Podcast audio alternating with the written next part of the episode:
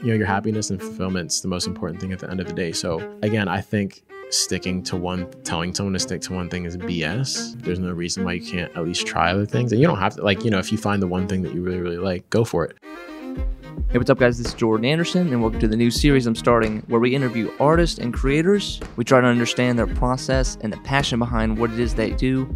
On this episode, we have Corey Gray. He's a DC photographer who shoots everything from athletics to weddings to concerts, and he's photographed folks like Travis Scott and Billie Eilish. We talk about how Corey got himself into photography, trends with Instagram, and how young photographers can make it in the world today. And now, I present to you Corey Gray.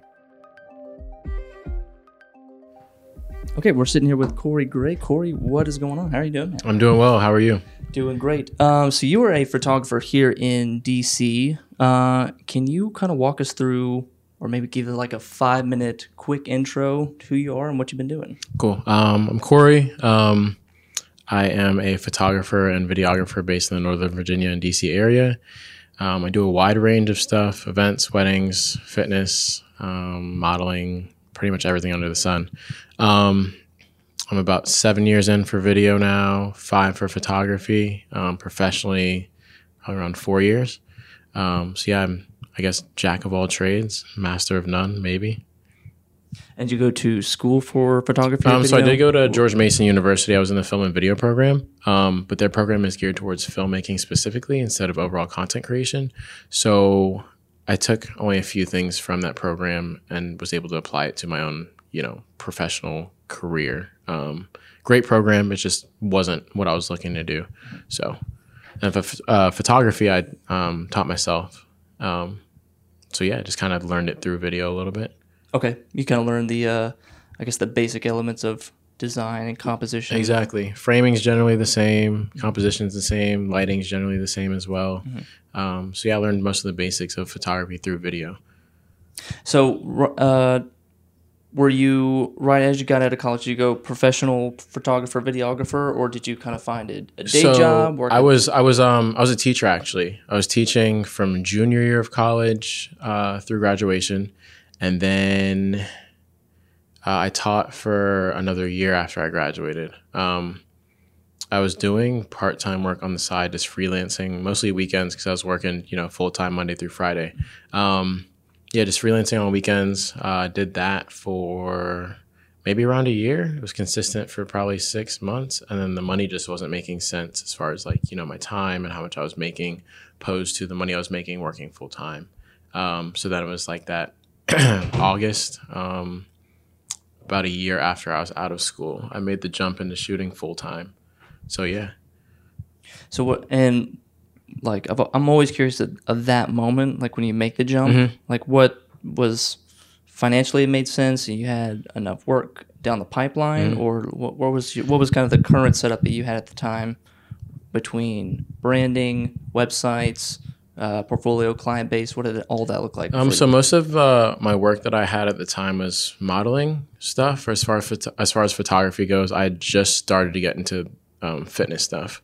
Um, for video, I was doing random brand stuff here and there, and meal prep company, and you know different promo videos for different companies here and there. Um, but it was nothing super consistent. Looking back, I probably shouldn't have made the jump when I did. Um, I did have some money saved uh, from my full time job. Um, that you know helped give me a cushion after I made the jump. Um, again, looking back, I probably wouldn't have. I probably would have la- waited longer or like increased my business to a certain point, um, from opposed to like when I did actually make the jump. But yeah, I'm here now, so it worked out. Um, but business, I guess, the past like year has been a lot better from when I first made the jump. I made a lot of mistakes um, and grew a lot in you know a short amount of time, so it worked out. Can you talk about some of those mistakes? Uh, what was like your what was your first gig that you said Um, like I'm going full time? Here we go. um, so I do work for the DC Youth Orchestra. It's a uh, nonprofit. Um, basically, have instructors based out of the DC area, um, and they teach the kids, um, you know, whichever musical instrument that they want. It's all funded by donations and you know the public and stuff like that. Um, great program. I've been doing work for them for about three years. Um, and they do semesters. Um, so at the end of each semester, they'll have a concert series on weekends, and um, I'll film that. Um, but my first gig for that, or my first gig after I made the full time jump, was uh, I had to shoot stuff for their summer camp that they were holding. They wanted um, footage of that because they were entering I, I, don't know if it was a grant or a scholarship or something to get you know more funding for the program. Um, and then they just needed to show what they do for their summer camps as far as teaching the kids music and stuff like that to send the footage in to get more funding. Um, so yeah, that was my first uh, main project that I did post uh, you know leaving leaving my full time job. Any mistakes on that project or that one specifically? No. Okay. Um, I can go into mistakes. Uh, yeah, first time. Like, yeah. Let's hear, let's hear the rookie mistakes. I, I don't I don't have a, an exact order of how things happen, but I do have a small list for you. Okay. Um, not getting deposits. Um, for whether it's shoots or you know video or gigs. Um, I had a couple times where I either just trusted people or you know, it would have been in the best interest for me to secure a deposit and I didn't do it. And after, you know, one or two times of learning the hard way, even if you're a friend, deposit every single time. Um, deposits are big. Um, paying attention to the seasons, which I didn't realize, um, because, uh, you know, being in the area that we're in, um, you know, our seasons change opposed to like, you know, the West Coast where it's warm all the time. Um, here, for me at least, work tends to drop off mid to late fall and it's kind of dead through the winter. And then, you know, come March, maybe into April a little bit, it picks back up and I'm in full swing through like October. Um, but I didn't anticipate that, you know, after I made the jump. So when I left, I was in, this is July, August. So, you know, I was in my, my full work mode. I was getting a lot of work. And then a few months later, the well dried up a little bit. Um, and then, you know, luckily again, I had money saved. I had a little bit of a cushion, but it wasn't something I was prepared for going into that winter. So you're sitting there December, like, I'm like, I got to get a full time job. Twiddling my thumbs. Yeah, I did. I did honestly look at, um, you know, a few different options. Um, I was mostly looking at like part time stuff. Um, I knew after leaving my job, I didn't want to go back to doing that. Um, so you know, I was still getting work here and there. It just was nothing compared to that previous summer um, and spring. And were you able to and once it kind of turned around January, February, it just like naturally picks up. Yeah, it's kind of weird. It's literally like when the weather gets a little bit warmer, you know, come like I would say like mid March. Mm-hmm. Um, yeah, it just kind of happens. But you know, um, back then I was only I wasn't seeking work. I was waiting for work to come to me, and when I say that, it's kind of like unrealistic. Like, oh, I'm just gonna sit here and people are gonna contact me and you know want to give me their money so I can find you know, my contact exactly, page. exactly, contact here, exactly. Um, and you know, I didn't, I didn't actively think like, oh, let me just sit here and wait for people to hit me up. But I wasn't doing the extra work like contacting people, you know, doing market research. I wasn't doing any of that on my own. Um, which is you know completely different from what I'm doing now. Um, so I'm seeking out people uh, a lot of the com- I'm still getting a lot of referral work. Um, I still don't seek out as often as I would like, but that's because I am busy with you know referrals and stuff like that. That if I did want to contact other companies, I probably wouldn't have time for them. So then it becomes unprofessional for me to say, hey, you know, I want to talk to you about shooting content for you guys. You know, maybe we can work out some numbers, blah blah blah. And they're like, all right, cool we have this amount for the budget for this amount of content. When are you free? And I'm like, oh, I'm not. Like that's you know, I'm saying that's, that's super unprofessional on my end. Like a really hot lead comes in, and it just the date scheduling doesn't work, mm-hmm. but it, everything else is there. Yep. Okay. Exactly. That's gonna be frustrating. A little bit. yeah, bit. sometimes. So I'm looking at some different options. I've been training a few people under me. I'm contemplating starting a full fledged production company. Um, I've been giving some because I started turning away work so much that I wasn't necessarily losing money, but I guess technically I was losing money, but I was turning it away because most of the time I was already booked. So for example, I had a uh, I had a wedding uh, this past Saturday actually, um, but the DC Youth Orchestra contacted me two weeks ago saying that they had a concert coming up. They wanted me to shoot it. Um, I was I had a deposit secured for this wedding. It's wedding money aside from having a deposit secured. Um, so I obviously had to take that. Um, but last season I actually had a guy and I trained him on how to shoot, you know, their concert performances. So I trusted him doing it again this time and he did it, did a great job. Um, so yeah, I'm leaning towards that. So then, you know, so I paid him out of pocket.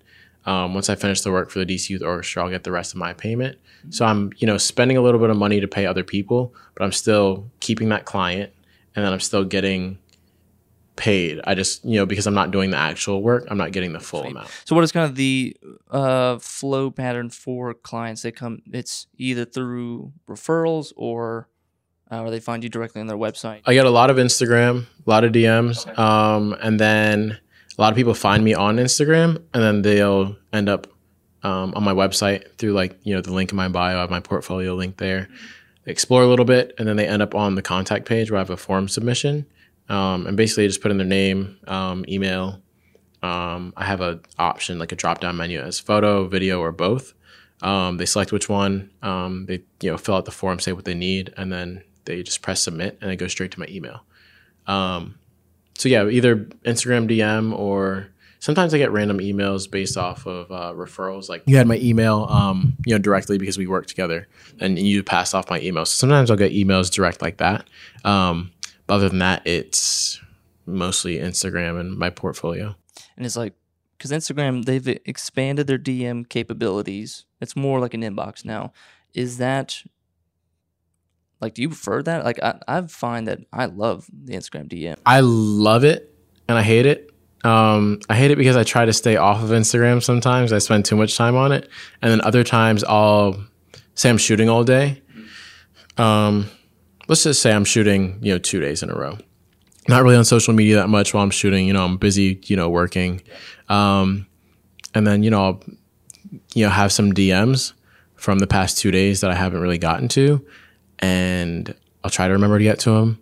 But sometimes I forget, or sometimes, you know, they end up getting pushed down um, stuff like that. So DMs are a little bit hard for me to keep track of. I'm better at keeping track of emails, but I do, you know, I like the option that they have that's the unread tab that you can select. So that helps me a lot. Um, before that, it was like, it was a struggle, but that filter option helps me out. I feel like it's worth like the more it exists, the less it's going to be effective.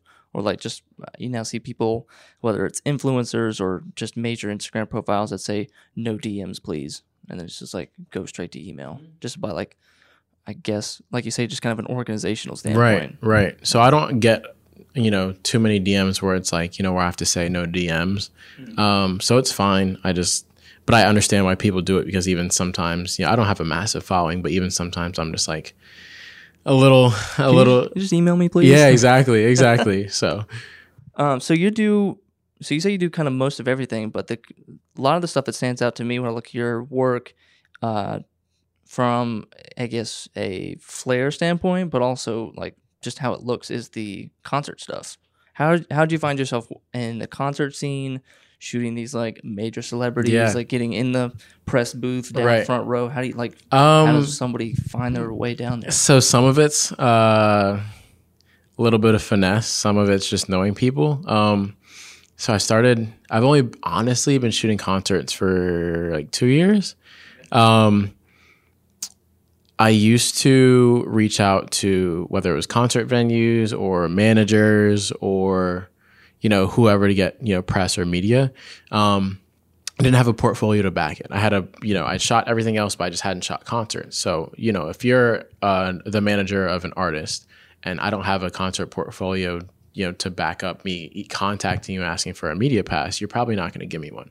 So, what I started doing was, um, at the concerts I would go to, started using my phone to take pictures. And I would either be close enough where it didn't matter, or I would um, I would crop out you know people's heads or their hands or whatever it was. So it's just the artist and the stage.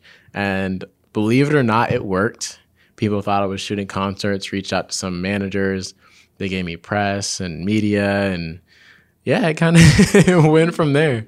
Um, I shot something in the water a couple weeks ago in Virginia Beach. Um, that was through one of my friends. He's a artist manager, um, so he has a lot of uh, connects with different artists and stuff like that. Um, he had a friend who somehow got media credentials um, through an artist that was performing at the festival.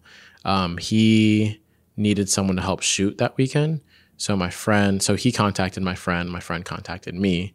I got the media pass, went down, shot the weekend yeah, I had backstage, like the whole line. Yeah, it was sick. Oh, sweet. Yeah, so- You, have, you, have, do you have to pay for it? You have to like who just say like, hey, I'm no, Prince? literally, you know, because because a lot of times, so when I do concerts, most times I'm not getting paid, but I love, you know, you get in for free, you get to stay the whole show, um, and then a lot of times, um, you know, sometimes the manager or the artist directly will want to take you on tour, which can lead to a lot of money, um, especially like festivals and stuff like that. Um, so there's a lot of opportunities that can come out of it. Um, and I just I love music. Like music's like one of my passions, so I just enjoy, you know, concerts. And then it's always good to you know have that relationship with you know some managers of artists because most of the time, anytime you're trying to get in touch with an artist, it's through the manager, anyways. Um, so once you establish you know that connection, and I always offer like, hey, I'll send you you know the pictures from the show. Um, you know, you guys can use them or not use them, stuff like that. You know, they're still getting something out of it. Um, so it's not just me hitting them up and take, take, take. Yeah, you're like over delivering. Exactly, And yep. Let's be like, hey man, this looks Yep. awesome. Do you do fashion? Do Mhm. you do this? Yep. Like okay. Yeah. So it's all just networking, but Yeah, Yeah. totally. Yeah, because recent stuff you had like Travis Scott, you Mhm. did like a Billie Eilish. Yeah, concert. yeah, Like, yeah. how are those? Um, so uh, Travis Scott was at something in the water. Um, I saw Travis Scott at um, during his Astroworld tour in DC a few months ago. I was sick. Um, but something in the water was like first year festival. Uh, it was run by Pharrell. Like amazing, amazing job. Um, yeah, I have I have no complaints about it. Um, it was cool seeing Travis Scott again. Um, a lot of the artists there I had seen before or wanted to see. Um, so it was cool. Um, especially like Travis Scott was like one of the artists I wanted to check off my bucket list. Uh, so was Chris Brown. Um, Jay Z, you know, ended up performing. I never thought I'd you know shoot Jay Z, but that was cool. Um, there's just a lot of people that I wasn't expecting that weren't on the bill for the festival lineup. Um, so it was really cool. Billie Eilish, that was uh, October, November. Um, and she's blown up like a lot since then. It hasn't even been like that long. Yeah. Um, yeah, and I was at um I was at 930 Club. Uh super super sick show to shoot. I got lucky actually. There were two shows and they both sold out, but I was still able to get media for it. Um yeah, did did that. I love those. I have to actually order prints of some of the pictures that I took because I like them so much. But um, she's a great performer. Um, I think she's coming back soon within the next few months. I'm trying to see her, but I saw her open for Maggie Rogers Yep. like a couple months ago. yeah, that was a good yeah, show. yep. Yeah. And then um, so I, I saw that next time she's here, she's at the Anthem, a much bigger theater than the 930 Club. So that shows like her growth in such a short amount of time. Yeah. Yeah. So you like you say you print photos? Do you often print photos or? Ah, ma- funny you mainly- mention. mainly starting either tonight or tomorrow morning. So I've uh, sh- I actually have an active store page on my website where you can order uh, prints from, but it's not attached to my site. If that makes sense. So you can't have you can't access it unless you have the direct link. Um, just because I haven't linked it to uh, any tabs on my website. Um, so I've sent it to friends and stuff like that. Um, I planned on either tonight or tomorrow posting on Instagram saying I'm offering prints now. Um, I've printed my own work for probably like two years now um, for family or just like, you know, in my room, you know, around the house, stuff like that. Um, but a lot of people like love my stuff and have asked about it. So it's like, I can make a profit from, from it, so, so, you know, some of this stuff. So I might as well just, you know, get some prints done or, uh, you know, offer it at least on my website and see how many inquiries I get. Dude, that's awesome. Um, where can we go now? Let's talk about let's talk about Instagram. Let's talk about social media a Mm-hmm. Yeah. little bit, because that is one how you get you seem to get a lot of your work gets seen by a lot of potential customers, Mm-hmm. Yeah. potential clients. Um, what do you see trending? I mean, I'm sure you follow other photographers. Mm-hmm. What do you see trend wise that's that is good and bad? That is up on the you know on the horizon. Mm-hmm. What are you seeing now? Um, honestly, for photography, I feel like it's kind of it's kind of in a standstill right now. Um, you know, you saw the trends where it was like, um, you know, super super oversaturated pictures, or then you know, then there was a a phase where it was like, anytime someone had blue in the picture, it was teal instead of blue.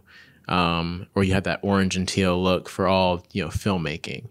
Um, then you had the images where it was um, I don't know the proper term, but it's like a moving picture, and basically it's I know that I've seen the camera. It has four lenses, and you take a picture, and it kind of shifts like a little 3D sideways. effect. Yeah, Yeah, yeah. exactly. So that was a big trend. Oh, that was like a little Yanni music yeah, video. yeah, that, exactly. 3D Yep, yep. So that was a big trend. I know like ASAP Rocky and you know certain artists like that started using it a lot. Um, so a lot of photographers started doing it. Then after that, um, then you started seeing a lot of the cinemagraphs, um, which is like the picture and like the subject still, but like the background's moving. Um, and then after that, I feel like film is super trendy right now. I personally don't shoot film because you know kind of expensive. I love the look, um, but it you know it's more expensive. Um, and I like seeing my work like instantly. I'm pretty impatient. Um, so I think I think film is the most recent trend. So I don't know what's coming up next. Um, something I have seen some uh, photographers do is um, with the Instagram swipe feature. They show like the as the first picture they show like the actual you know finalized picture they made, but then you know if you swipe, it'll be a picture where it's the original, so you can see the comparison. Or I've also seen where they um, do the original, but they show it could be like a time lapse video of the process of how they got to that final image. Um, so yeah, so that's some, something I've seen um, seen pretty recently. Um, but I feel like you know those are all the oh the uh, I forgot one. Rewind a little bit. The uh, neon photography, like everyone was taking pictures of like you know signs reflecting on people, like you know um, like open signs and stuff like that at night. You have to wear the glasses. Yeah, you wear the glasses so it Yep. reflects. That was a big trend too. Um, but I haven't seen uh, I haven't seen any really big trends lately. I would say like the past like six months, but those are all big ones that you know happened and stuck around for a little while. So we'll see what's next. And then, uh, and you also you dabble a little bit in the fitness industry you- with 413. Mm-hmm. Correct. That is that your clothing brand or It's like, not. So um, But you kind of you seem to photograph a lot of it. so I handle all media. okay. Um, so I do uh, I do all the shoots, all the videos, all content creation. I don't I have access to the page, but I don't handle the posting exactly. Um, you know, I'll get on and I'll post. Um, we do like music Mondays where it's like a hype workout song, and I'll you know animate the logo to it. Um, and then Tag Tuesday where it's like a you know motivational phrase or something. So I'll make those and I'll get on the Instagram and you know upload them to the stories. But as far as the actual post, I don't do any of the posting, but I handle all content. So all sh- again, all shoots, all editing, all videos, all of that, and I send it off, and then they you know handle how they post it. and how'd you get involved with that? Um, so so uh, my good friend um, Des Jasper, he um, we grew up having mutual friends, but we went to different high schools. We weren't friends directly. Graduated college at the same time, and this is um, 2015, 2016, and he's always been super into fitness. And I saw that he was posting. Um, you know, videos and stuff like that of, you know, him working out on Instagram, but it would just be like his phone against the wall or, you know, up against the weight or something like that. And I contacted him one day. I was like, hey, um, you know, I'm trying to get into fitness, um, you know, fitness and, and media and stuff like that. And I'd love to, you know, shoot some stuff for you if, you know, you need some content. He's like, yeah, absolutely. So we met up one day, shot, and then became best friends after that. Um, and then his brother, uh, Ricky, uh, lives in San Diego. Um, and he saw, he saw my stuff from his brother's page. Um, and Ricky came home, you know, back to Virginia one, one, uh, about, for about a week. Um, and he was like, "Hey, I need some content. Would love for you to shoot it." Blah blah blah. So I shot Ricky a few times during the week that he was home, and then um, yeah, at the time they just had like one tank top, and Ricky made the original tank top um, from his. He basically wanted a more functional tank top to work out in for himself. Um, he had made like some T-shirts, just got them screen printed before um, through his, uh, uh, his his training business. Um, and then a lot of people showed interest in that one tank top. So then he made more colors. It turned into a full fledged apparel company. And then, you know, they needed um, some media to put behind it because at the time he was just, you know, he posted on his Instagram or posted on his Facebook and people would just hit him up like, hey, I want to buy one.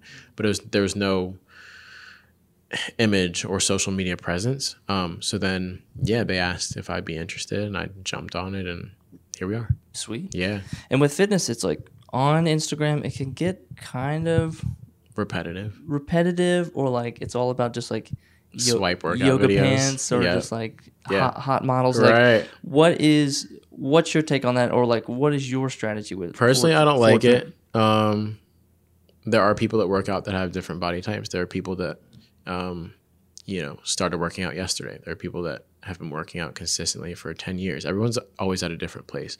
There are people that work out, um, you know, for shows and competitions. There are people that work out. Yeah, exactly. Um, there's the like you like you just mentioned the whole Fitspo realm. Um, there's people that work out for health reasons. There's people that work out for you know as a stress reliever. So everyone has their own reason. Everyone's in their own place. Um, what I don't like about it is uh, overall with the fitness industry, there seems to be this image that you have to look this way and act this way. And I know some top people in the fitness industry, and some of the most of the people that I'm friends with are who they are on social media. Um, but I have seen other people that are not, um, and people in the in the fitness industry know who those people are and you know who's faking when they see their Instagram stories and posts and stuff like that. Um, so I don't like the whole Fitspo thing. I think uh, especially the fitness industry on Instagram is getting incredibly small and everyone's running out of ideas. Um, a lot of the trends you see everyone eventually doing, and then you know there'll be a new one. And then you know people jump on that, but because the industry is it's a very big industry, but it's very small because it's so big. If that makes sense, so everyone's kind of doing the same thing. Yeah. And then, so how do you, so knowing all that, seeing what's out there, Mm-hmm. how do you kind of craft the strategy with 413 yeah when it comes so to when- content? when it comes to content um just diversity. Um i have a lot of uh diverse friends different sizes shapes colors uh, backgrounds the whole nine but it's like there's no there's not one physical type of person that works out. There's not one you know certain personality that works out. There's not a certain race that works out. So it's like why not diversify how the world actually is? Um, you don't you know you don't go to a gym and only see one race or like one body type. You see all different kinds of people. So it's like when you see these fitspos and stuff like that by some of these big brands or just you know fitness you know influencers it's like okay the cool that's great but the average person doesn't look like that. You know what i'm saying? It's like with with 413 we want you to be able to see yourself. So you know we might not shoot the most fit person. We might not shoot the strongest looking person but we shoot real people and that's what people actually relate to. It's like real like they can you know when they look at a picture you know it's just a picture on instagram but like you know they can see themselves they're not seeing this you know fitspo or you know this big time influencer on instagram that you know most people will probably never end up looking like so it's cool to just you know keep it real and and show people like you know you don't have to look a certain way to you know wear these clothes Let's switch to like actually like in the field photographing, let's Mm-hmm. Yeah. say whether it's fitness or concerts. Um, we could talk about gear a little bit, Mm-hmm. uh, but kind of like what is your when you're in the moment when you're like right behind the eyepiece of the camera, Mm-hmm. like what's going through your mind, or like what elements are you thinking of as a photographer? Um, so I've done fitness a million times over. So I kind of, I don't really go in with a plan. I just kind of go in and black out and direct. Um, I know what angles um, to get, especially when it's like 413 stuff because it's product based. Um, so we have to make sure like you know logos are showing and stuff like that. You show like the functionality of the product. Um, so it could be something as simple as like someone doing jump squats or you know push ups or you know various things like that. Nothing crazy. Like we don't need someone you know bench pressing 500 pounds. It's not realistic. But you know you could do body weight stuff, lightweight rubber, stuff. rubber weights, fake Yeah, weights, there fake- you go. weights. Yeah, that too. Um, but as far as like my actual process, I just I don't know. I, I, it's hard for me to say because I've done it so many times. It's second Mm-hmm. nature, so I don't really go in with a process.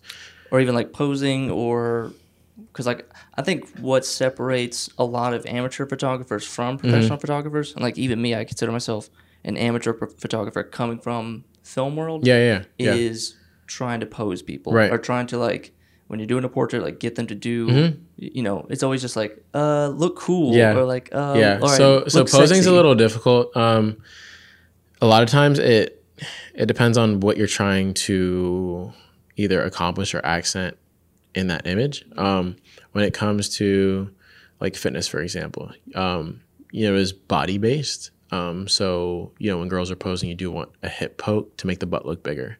Um, for guys, you know, you might want to have them take a certain angle for their chest look bigger, arms look bigger, stuff like that. Generally, always shoot everyone from a lower angle instead of eye level um, to give them some height. Um, especially women. Women on average are you know shorter than the average male. Um, but you know you can make them look nice and tall if you take a low angle. Sort of Exactly, exactly. So um, a lot of times it's just uh, like it might not even be an amazing pose or anything, but if you just take the right angle, um, you know it can work wonders. And that's just from trial and error and out in the field shooting. Um, and then for me personally, what a lot of people don't know is I do most of the images that I take. I have people move. I love movement. Um, I don't like too much standstill unless it's like you know a portrait or something. So I'll have them you know walk, um, and I'll move around the subject. I'll have them walk in like a straight path or something, and I'll move around them. Um, so they can just focus on you know walking in their direction. And when I have them do that, I actually have them look in different directions. Um, so then, say I have you walk in a straight line, and I shoot you from uh, the left side, you know, in front of you, and the right side. That's three angles right there. And let's say I have you put your head in two in three different positions from um, like while you're walking, I end up with nine different shots because you've had your head in three different positions from each angle that I shot you. You see what I'm saying? So Yeah. that's something super simple, adds movement, but then it gives you a lot of different options. And you know, a certain uh, direction or you know, certain angle or side or someone looking a certain way might not look right on this person, but on another person it might. So I I mean, nine different options for a single walking. You know, they're walking for like five to ten seconds. Like that's not that's not bad. You have nine options right there. And are you thinking about format too when you're shooting this? When you say format, what do you like mean? okay, this is vertical, perfect. This is for Instagram story. Okay, we got the wide angle. Uh, here, I don't. I generally shoot wide enough um, where there are options. Um, yeah, I, I also like, I leave yourself the option to if we need to crop this. yeah we have, we yeah. I normally don't shoot too too tight, so there's enough room to crop where necessary. So sometimes we've had pictures that were you know vertical and we've wanted them square, but I left enough space on the top and on the sides for us to be able to crop it square and it looks fine.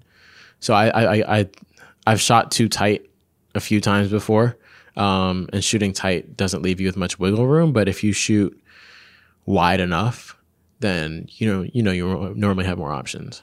That makes sense. Yeah. Um, and then once you're done shooting these photos, post production is pretty simple for you. Mm-hmm. So I, or like you're I, trying uh, to get it out as fast as possible. Yeah. So I um, I mean normally we plan things out pretty early, so I'm never on like a tight deadline. But I like to get it off of my back, so I'll upload. Well, I upload to my computer. I back it up on an external, upload to Google Drive, send it to them. Um, Des that I mentioned earlier, he's in charge of um, a lot of like the actual tasks. Um, Ricky's more of like the task manager. Uh, Des is more uh, he more more so implements the tasks and he's more of a doer. Um, so I'll send them to both of them just so they can see. Um, and then Dez will be the one that sends me you know the pictures from the, the each shoot that he wants edited. So that way, you know, I'm not editing all of them or anything like that. So then he'll send me, you know, X amount of pictures from each shoot, and then I edit them and just send them back, and then they're theirs. You know, they just post as they please. nice. Yeah, That's pretty simple. yeah, Yeah, I've seen some relationships where uh, whether whether or not there's a money exchange, but they will say, uh, "Oh, I'll just shoot the photos and hand them off to you to edit. That way, it just saves me time as a photographer." Have you ever done something like that, or have you heard of a relationship? I've been on the like opposite end where people have gotten pictures shot by another photographer and wanted me to edit. Um, and yeah, I have a distinct editing style. I, you know, bright, um, contrast, color. You know, those are my my three. Um, and I guess people gravitate towards that style a little bit. So I've had people come to me like, "Hey, I got these pictures done. Want to see if you can edit?" And as a you know photographer and video, I'm not an editor per se. So I'm a you know as a overall content creator, I do shooting, I do editing. So I know for me, I can't say 100%, but I might feel some type of way if I gave you your pictures and you got someone else to edit them, unless they were like a professional, like, you know, retoucher or something like that. Um, but so I always tell them, I'm like, hey, I can do it. Um, however, you need to contact the photographer and ask if they're okay with me even touching their work. Because again, I'm a creator myself, so I know, you know, I might feel funny about it Yeah, the on the opposite files end. are get a little touchy with it. yeah, yeah, Yeah. yeah, So. Uh, let's go like a little practical with Mm-hmm. social media for young photographers trying to start out.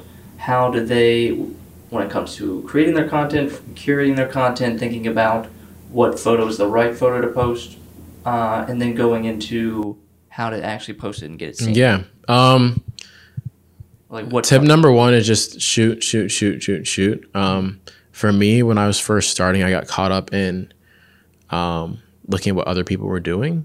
Um, and that could be, you know, what they were shooting, style wise, stuff like that. And if you're in the art because you love the art and you love creation, shoot what you love creating. Um, because anytime you get caught up on what anyone else is doing, it's not fun anymore. You're not doing it for the art; you're doing it to keep up with everyone else. Um, so in the beginning, when I first started, I was doing did a little bit of uh, modeling shoots, like fashion, but I was doing a lot of portraits um, because I you know love portraits. But even then, I was comparing my portraits to you know this big time photographer that's been doing it for ten years. And you know, number one is I you know maybe I, I could come out the gate you know, being better than that photographer. But nine times out of 10, there's a lot of technical stuff I still have to learn and stuff like that.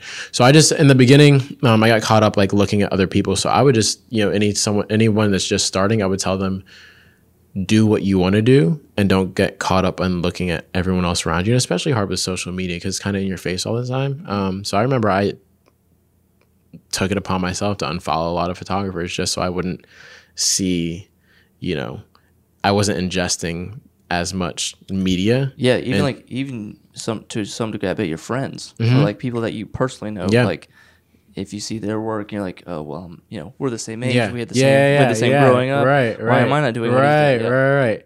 Um, so and that's that's something I struggled with as well. Was like you know I had um, I at the time I didn't know that many photographers and videographers, but there's a couple that I know now, and I love their work. And I think if I knew them earlier, I might have been comparing myself you know in my work to theirs but now it's just support. I'm like hey you know it's i'll see shots that i would have never thought of or you know editing styles that aren't my style. And i'm just like yo this work is sick but it's not like me like comparing myself. But i think if it were in an earlier phase in my life then i would probably be comparing which is never good. Um it's, it's good you know when you're trying to grow but when you're comparing to critique yourself i don't think it's good because you can get caught up on other people's stuff and lose your own work yeah, or you find yourself starting to try to imitate that. Exactly. then you exactly. develop your yep, own style. Exactly. Yeah. Um. So those those are my my um my two. Um. Don't follow heroes. shoot a lot. Limit how many heroes you follow. um. Yeah. Um. And then it, like find your style. Um. It's now it's hard. When I was first starting, there weren't the whole you know trend like the photo trends that we were just speaking about earlier um, now there's you know it seems like every few months there's a certain trend whether it's you know color brightness darkness contrast uh, you know messing with curves flat black stuff like that. So you know i kind of feel for the people that are starting now because like you know if i were to if i just picked up a camera yesterday and i hop on instagram like oh everyone's doing like neon light photography. I need to do neon light photography. But like for me i've never done it because it doesn't interest me. I think it looks cool but like it's not my thing. Um, but you know someone that's just starting and they think oh they have to do what everyone's doing on social media they can get you know kind of lost. And you can end up either hating photography which you know sucks that that's a even you know possibility for someone. But um, yeah, you just gotta kind of shoot what you want to shoot. If you love shooting, you know, dogs, stick to shooting dogs. And as far as like social media goes, like post what you want to post. It took me a while, like, oh, I wonder if people like this picture. Or like, oh, I wonder like if I should use this picture instead of this one. And it's like I just got to a point where it's like I don't care. Like this is my Instagram. I'm gonna post what I want to post, and the people that like it will literally press the like button. Um, or they'll keep scrolling or like you know as far as like followers i don't get caught up on followers like people follow my page if they like my work um, yeah that's i mean it's just again it's hard because everything's social media based now but yeah it's either say just like oh yeah find your style yeah or like just post what you and it like, took me a long time to find my style too yeah. but um yeah i found it and been running with it since i think that's why you know it's good to find your style and then stick to your style instead of following the trends because people will go to you for that style uh, i've had people go to me specifically and they'll say like whether it's in their email, their DM, or in person while we're shooting, I picked you because I love your bright and colorful style. But it's like my framing might not be as good as someone else. You know, my overall style might not be as good, but my editing style, you know, they love you know my editing style, so that's why they came to me. But if I shot like the guy next door, they probably wouldn't have come to me. That makes sense. Yeah. Uh, what about um, back up just a little bit mm-hmm. about you talked about being a jack of all trades. I like I just remember either reading you. There's always just like something in the air about photography. It's like be like find a single thing. If you're going to be mm-hmm. a wedding photographer, mm-hmm. that's it. Mm-hmm. Don't shoot fitness. Mm-hmm. Don't shoot concerts. How do you see that? How do you see? I think it's BS. Five years ago, that thought versus yeah. now. I think I think uh, I think there's varying answers. I think professionally, um, that could be true, um, but it depends on what you want to do. Like for example, you could say aside from like certain styles or genres of photography, you can say, hey, if you're going to do photography, don't do video. But I do both. Um, like you said, you obviously you know are a filmmaker, but you're dabbling in photography now.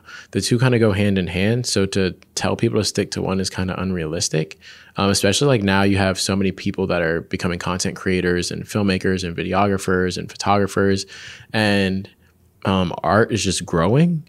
Um, I feel like you know art is expressive and it's open. So to limit someone to you know either photo or video or a certain genre within photography is kind of like contradicting art itself.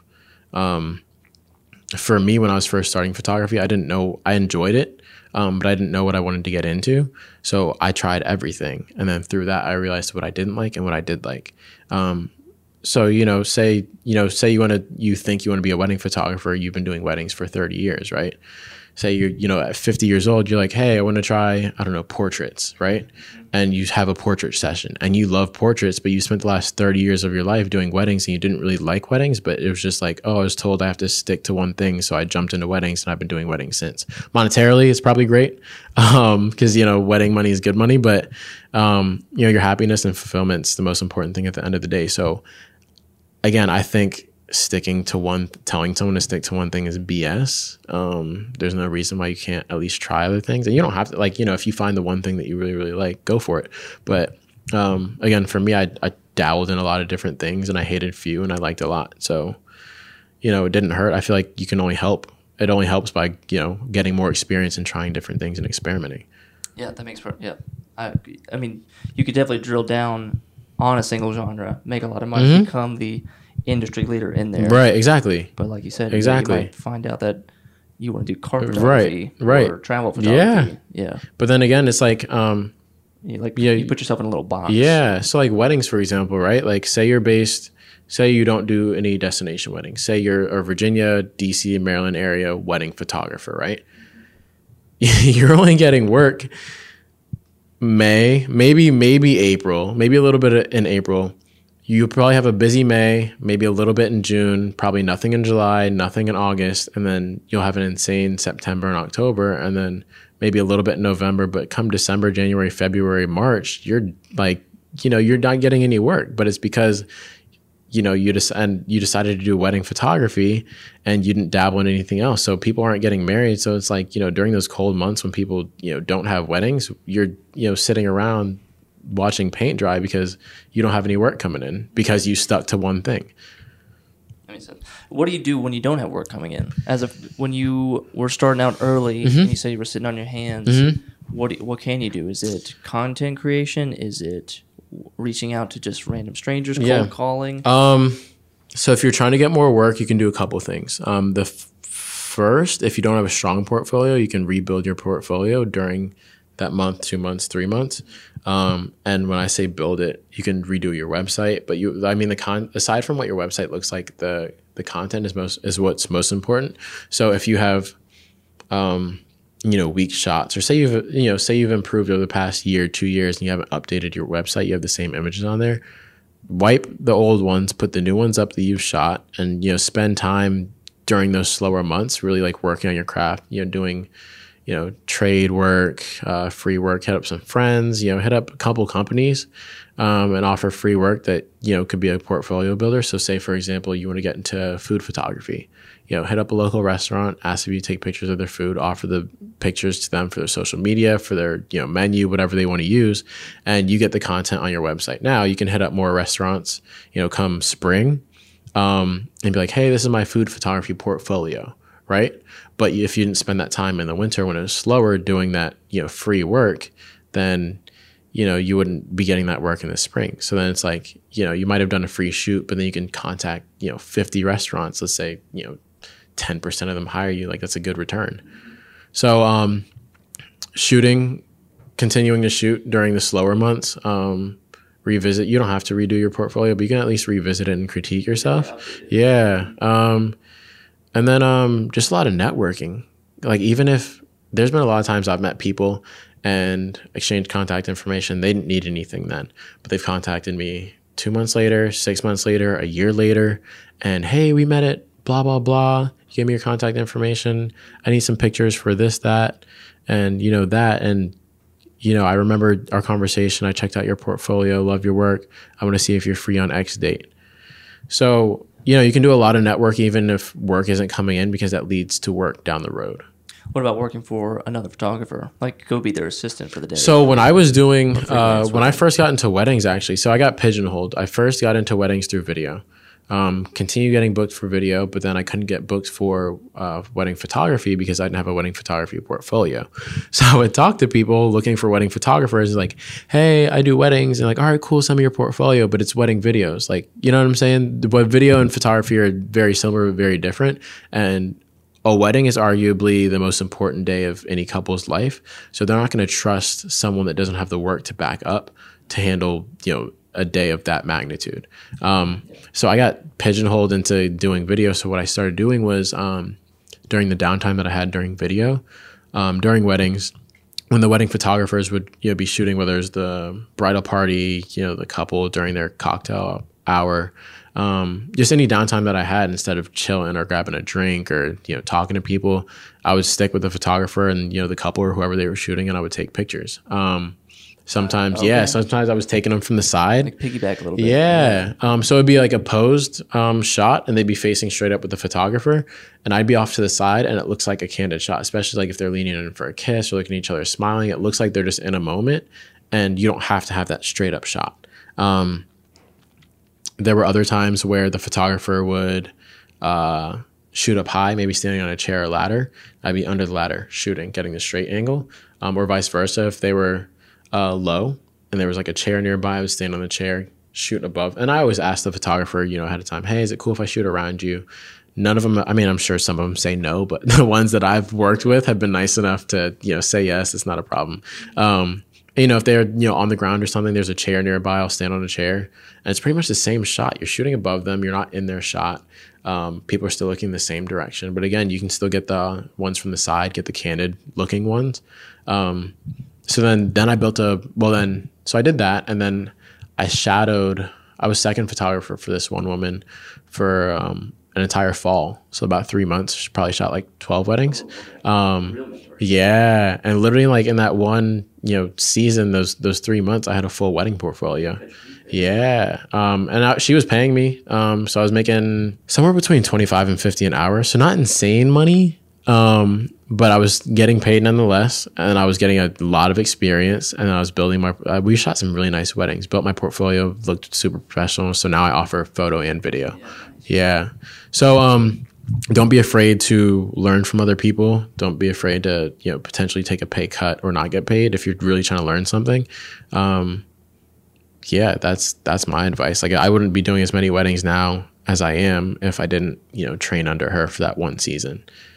So, you know, was that my hourly? No. Was that how much I would charge for a wedding? No. But I was her second photography, second photographer. I learned a lot from her, and again, it was still money in my pocket, so I didn't take a loss anywhere. Right on. Well, Cool. I mean, I think. I mean, we covered a lot here. Um, anything else you want to say? Anything you, you want else to add to this? Um, like, I just think that um, anyone that wants to get into like it's never too late to pick up a camera. Um, it's never there are a lot of tools out there to learn stuff. Um, if you seek them, I follow. I'm subscribed to a few YouTubers that you know they're professionals. I'm a professional. I'm shooting full time, and I still learn stuff from you know their videos. You can never like stop learning. Um, I think if you're hungry enough, you can make it happen. Um, and the biggest thing that I had to learn and get over was don't be afraid to reach out to people, um, whether it's a DM or an email. Um, anytime it's a company, I would suggest emailing. Um, you can. Fo- I, I sometimes follow up with a DM. Um, some companies are super active on social media. Some have a social media page but aren't that active on it. Um, emails are just super super professional. And normally I'll just send the email first, and then um, I'll shoot a DM and say, hey, uh, you know, my name is you know Corey Gray. Um, shot you guys an email a little while ago. Just wanted to circle back and follow up on Instagram as well, just in case you know you guys missed the email, something like that. It doesn't have to be those exact words, but um, yeah, I've had companies actually hit me up directly on Instagram. They didn't email me, you know, nothing like that. They contacted me on Instagram. So you know, people think that hitting up companies on Instagram isn't professional, but companies are doing it to people. So there's no yeah, there's no problem with it. But I I would suggest if you can find a company email to do send an email anyways. Um, and then as far as like if you're trying to work with certain people, just shoot a DM if they have an email, you know, in their bio, shoot them an email as well. Um, the worst, two worst things that they can do. Um, the first is they can say no, and the second is they could just not respond.